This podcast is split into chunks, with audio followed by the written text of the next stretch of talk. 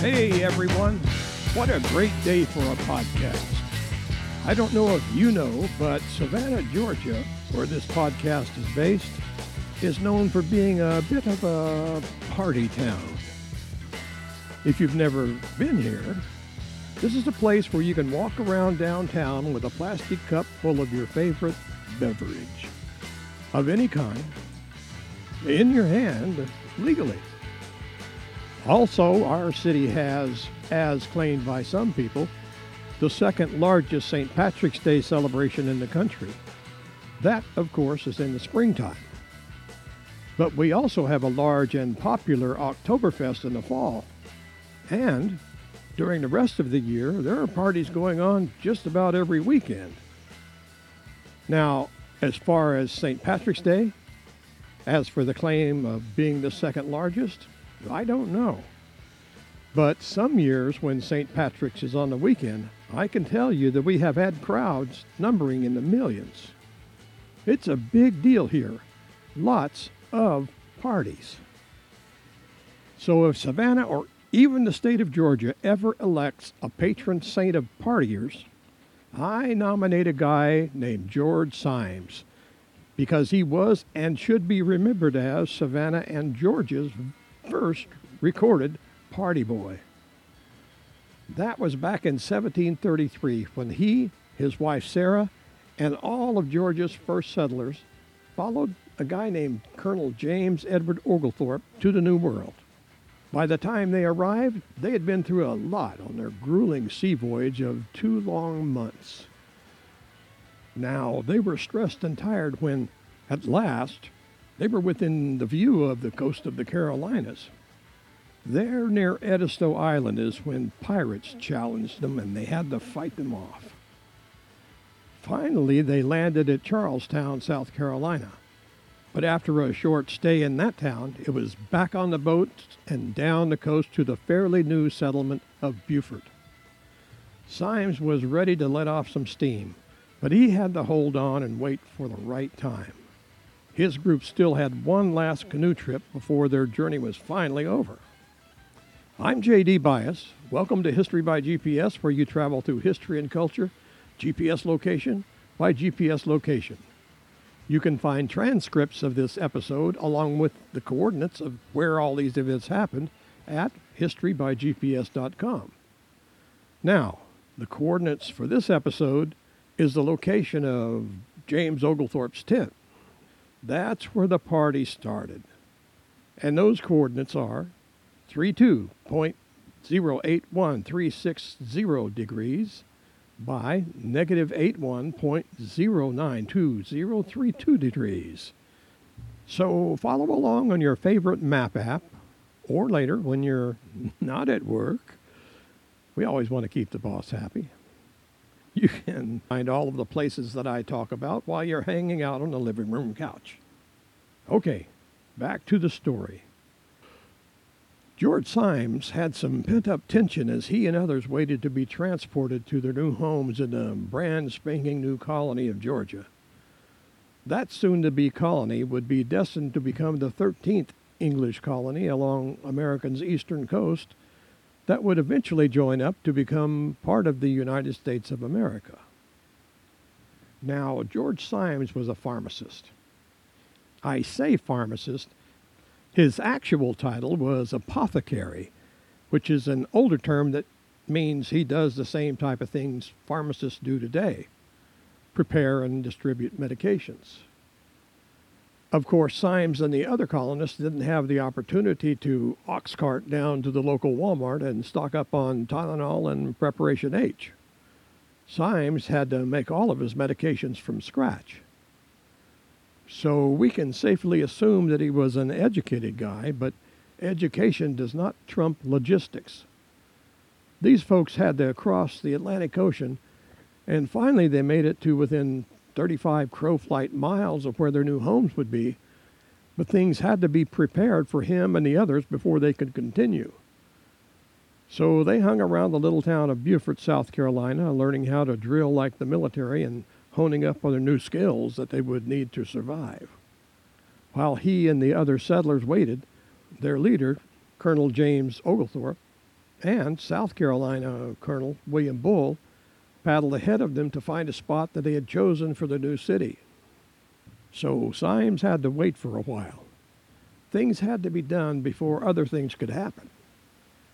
45 canoe miles away, Oglethorpe and Bull scrambled up a steep, sandy slope to take a look at the place that would be called Savannah. Others had wanted to settle on the site, but it had been specifically set aside for Oglethorpe and his colonists by Governor Robert Johnson of South Carolina. As the two men dug and grappled their way upward, loose granules seeped and rolled down their boots and sleeves and down their sweat stained shirts.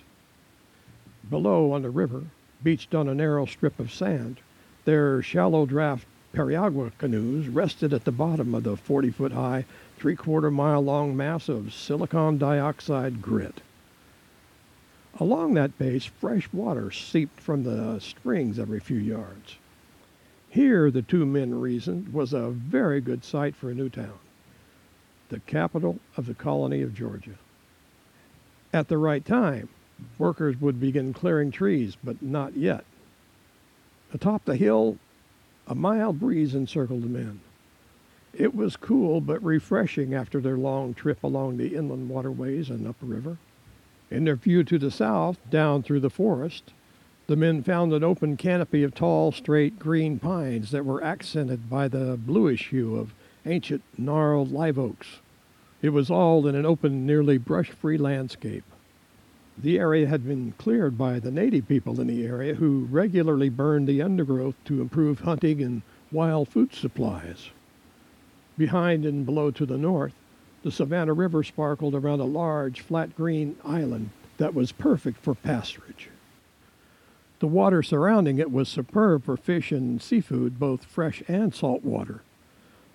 There, hidden beneath the river's surface, the waters of the Savannah divide horizontally into three tiers.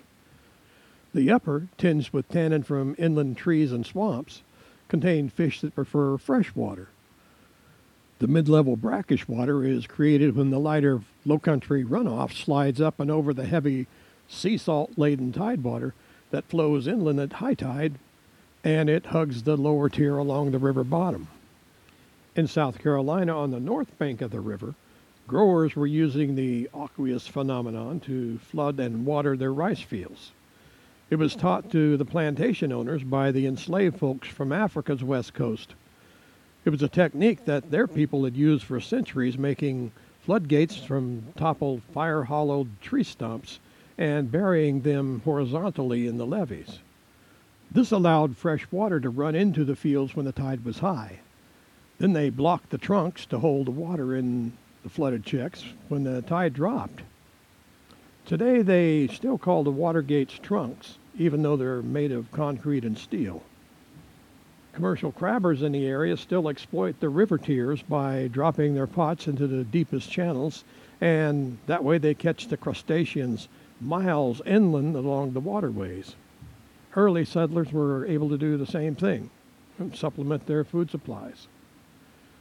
As Oglethorpe and Bull walked around the flat of the bluff, they knew it was not only a good spot for a settlement, it was a good spot for commerce. The river had long been a trading route for upland Indian groups who bartered with the English at a place called Savannahtown, which was about 120 miles upriver on the South Carolina side of the waterway. That site lay near the end of the navigable waters and had served as a home to the Westo people a band of northern invaders who traded with the English in deerskins and native slaves from rival tribes. The Westo were pushed out of that site during the Yamasee War in 1715. Now, the Savannah people, a subgroup of the Shawnee, held that trade spot and continued less offensive enterprises. It was for their group that the river was named Savannah River. Colonel Bull knew the area well. A politician, surveyor, Indian commissioner for South Carolina, he had followed the meandering waterway many times in the past when he served as a captain during the fighting against the Yamasee and the Tuscarora. He had dealt with the long established white traders, though generally he didn't like them. And he negotiated with the Cherokee, the Yuchi, the Westo, the Savannahs, and other tribes over the years. So the landscape of the proposed site was intimately recorded in Bull's mind, in the minds of those who carried trade goods to Charlestown over the past decades. To Oglethorpe, a military man, Yamacraw Bluff seemed perfect. It was good defensive ground that was surrounded by marshes and water. It also had miles of land extending to the south that would be useful for farming and development. Defense wise, a settlement on that spot made it perfect should Spanish or hostile Indians attack. See, the main purpose of the colony was to claim the land and keep the Spanish at bay. Within the span of 150 years, British Lieutenant Colonel Archibald Campbell and later Union General William Tecumseh Sherman would be forced to develop strategies to overcome Savannah's natural topographic protection that was sculpted eons in the past. However, there was still one obstacle for Oglethorpe. Creating a town site for George Symes and the others would depend on an agreement with the Yamacraw chief Tomochichi and his followers. In the 1800s, historian Charles C. Jones wrote there were no Indians near the Georgians except Tomochichi and a small tribe consisting of about 30 or 40 men who accompanied him. So we're looking at about 200 or so native people in the area. See, the Yamacraw had settled there after a tribal squabble. and they broke away from the Creek and Yamasee groups around 1728, and they moved down to the bluff we call Yamacraw today. Other than them, the low country around the lower Savannah River was no man's land to indigenous people. The reason was because of the years long Indian slave trading business that was centered around Charlestown. At first, the meeting between Tomochichi and Oglethorpe had some resistance. A few people in the council did not agree to give them the spot. But concessions were made by the English, and it appeased the dissent, and the agreement was established. And it may have been that Oglethorpe liked Tomochichi, and that Tomochichi in turn liked the Englishman. The two men were later known to be very good friends. Or it may have been that the wise, extremely tall, 90 year old Indian chief saw the proverbial writing on the wall.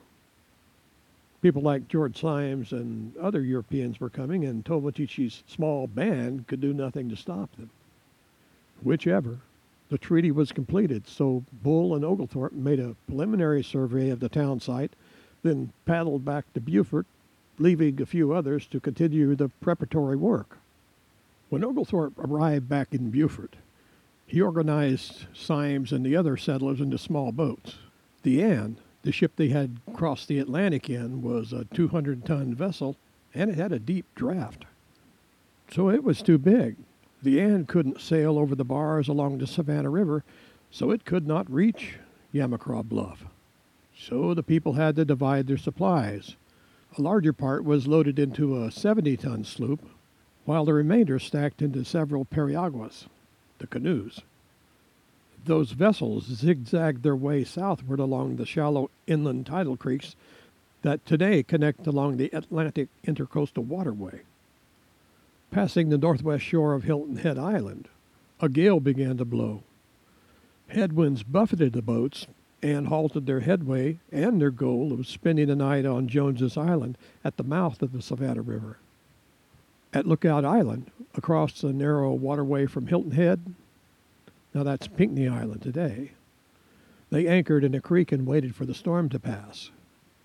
Still today, squalls in the area come up quickly. Black clouds can slip in from the southwest or east, carrying wind, rain, and lightning at any time. The sky looks fine, then unexpectedly a storm is boiling across the marsh. It was like the sudden change of the southern weather was a planned initiation for the group. Real quickly here, remember that you can find our books on Amazon. Just type in JD Bias and they'll pop up. I'll leave a link in the information below and on History by GPS. Also, please click the follow button so you'll be notified when episodes of History by GPS are posted, and to remind you to tell a friend about the podcast. We history nerds need to stick together. Now, we were talking about what George Symes and the other colonists were learning. They learned that, contrary to Oglethorpe's recruitment brochure and his promise of a temperate climate in a utopian destination, that the area's climate and weather was unpredictable and extreme.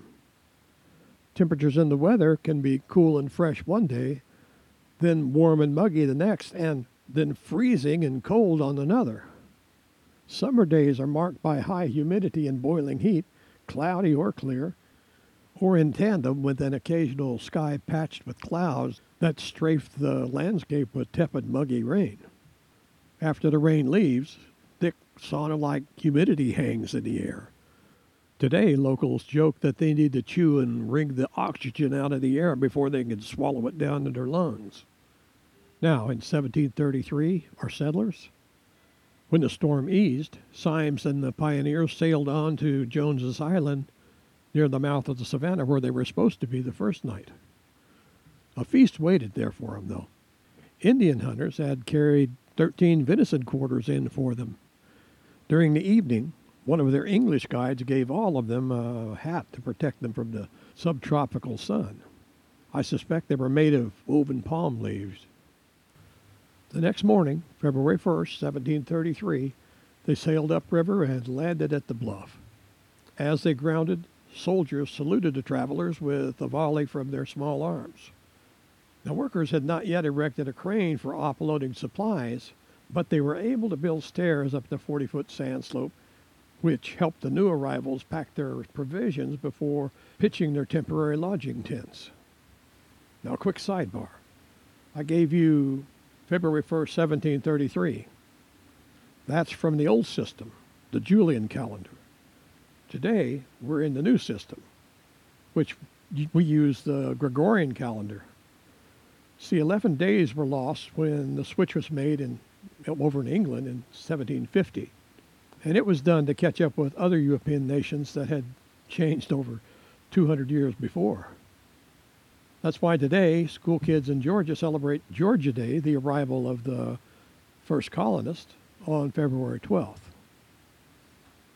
And our British friends make fun of us for not changing to the metric system.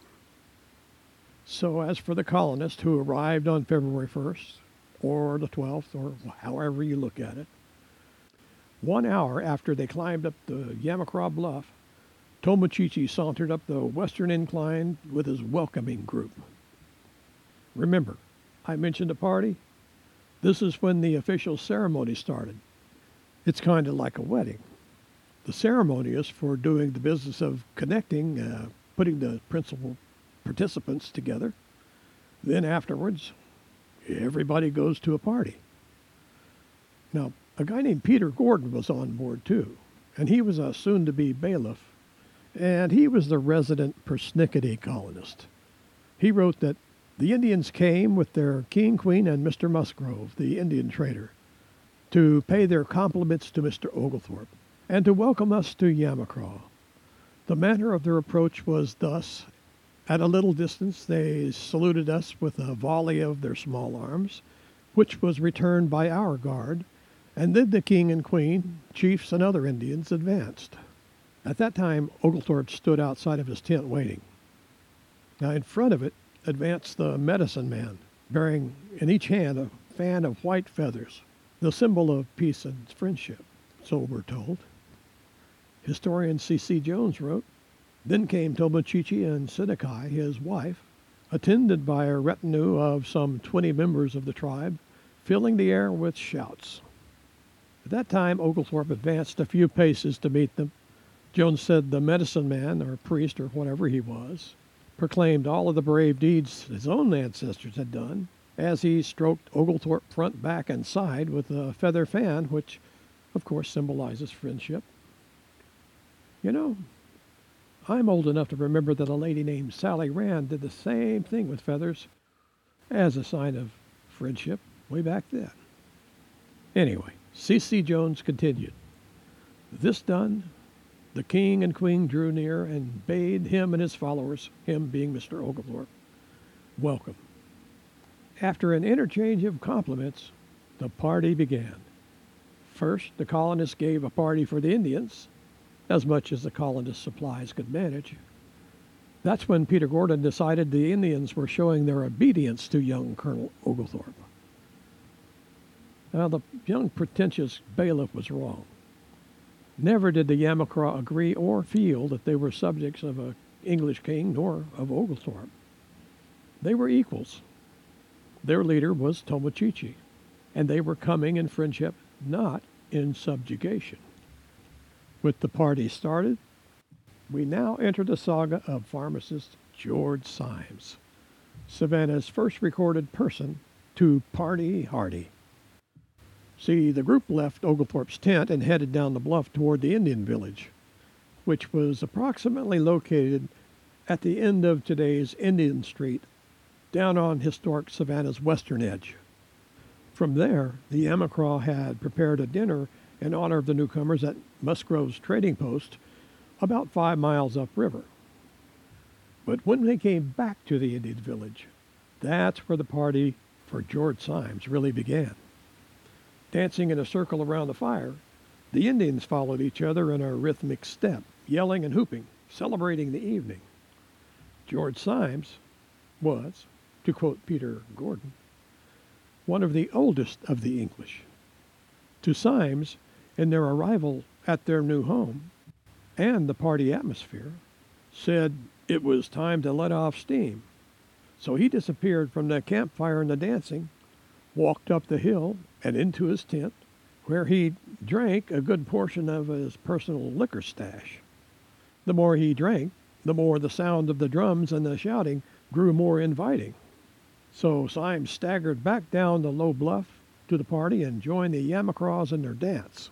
It was reported that his arms flailed and his feet stamped in time to the drum beat. He mimicked the natives and shouted to the moon. Up the hill at the English camp, our pretentious note taker, Peter Gordon, was embarrassed and incensed at Symes' actions. So he sent men to retrieve said Symes with the caveat, otherwise I would have acquainted Mr. Oglethorpe with his folly. And that, as we all know, is a stinging rebuke. Now, I personally remember my mother warning me when I had done something wrong, those same words, or similar. I will acquaint your father with your folly when he gets home. Stinging was a very good description for what I experienced later. The aforementioned Symes grumpily complied and returned to the camp. When he was back in his tent, he drank a bit more then promptly staggered back down the hill to party with his newfound friends. Woefully, Peter Gordon could only shake his head and complain, to quote him, that the Indians should see follies or indiscretions in our old men, by which they judge our young men, must be guilty of greater, for they measure a man's understanding and judgment according to their years. Now, he talked funny back then. But what he was talking about is he thought the Indians would decide that the young men were folly because their old men were folly. Now, the old man, Symes was 55 years old. More than likely, the next day, Symes regretted his action as his head pounded in rhythm to the hammering of tin stakes while he hauled supplies up the bluff to the new English encampment. While we give George a break to get over his headache, I'll remind you to go to historybygps.com for the GPS locations. And while you're there looking for merchandise, you can find George Symes t-shirts to wear on your next trip to Georgia or Savannah. That way you can stand on the spots where all these things happen. Now, back to the colony. The settlers' new home was providing to be other than what had been promised. We talked about that. If the sweet land of Utopia was the promised icing on the cake of life, then George's early colonists were finding theirs to be a crusted, bitter crumb. By the end of the summer that first year, Sarah Symes, the wife of George, well, she was dead. The colony would grow to over 600 settlers within the first year, but 26 more of the original group also died. After six years, a total of 60% of the Anne's passengers had passed on to the eternities, including George Symes. It was due to the harsh environmental beating that was delivered by endless work, heat, insects, and diseases on the Georgia frontier. You know, even among historians and history buffs, few people remember George Symes, nor do they acknowledge the record of his history-making party night. But that event led the way to a tradition of friends gathering in Savannah to raise their street legal plastic traveler cups on St. Patrick's Day and Oktoberfest, or to be accurate, just about any other random day. So the next time you have a street legal cup of your favorite brew, beer, wine, or if you're Baptist, sweet tea, drink a toast to George Symes and the others who took a chance on a better life in the New World and came to a place that 47 years later would be the new state of Georgia in the new United States of America. And so, if you didn't already know this story, now you know. Remember to check out historybygps.com, and I will see you next time. Bye.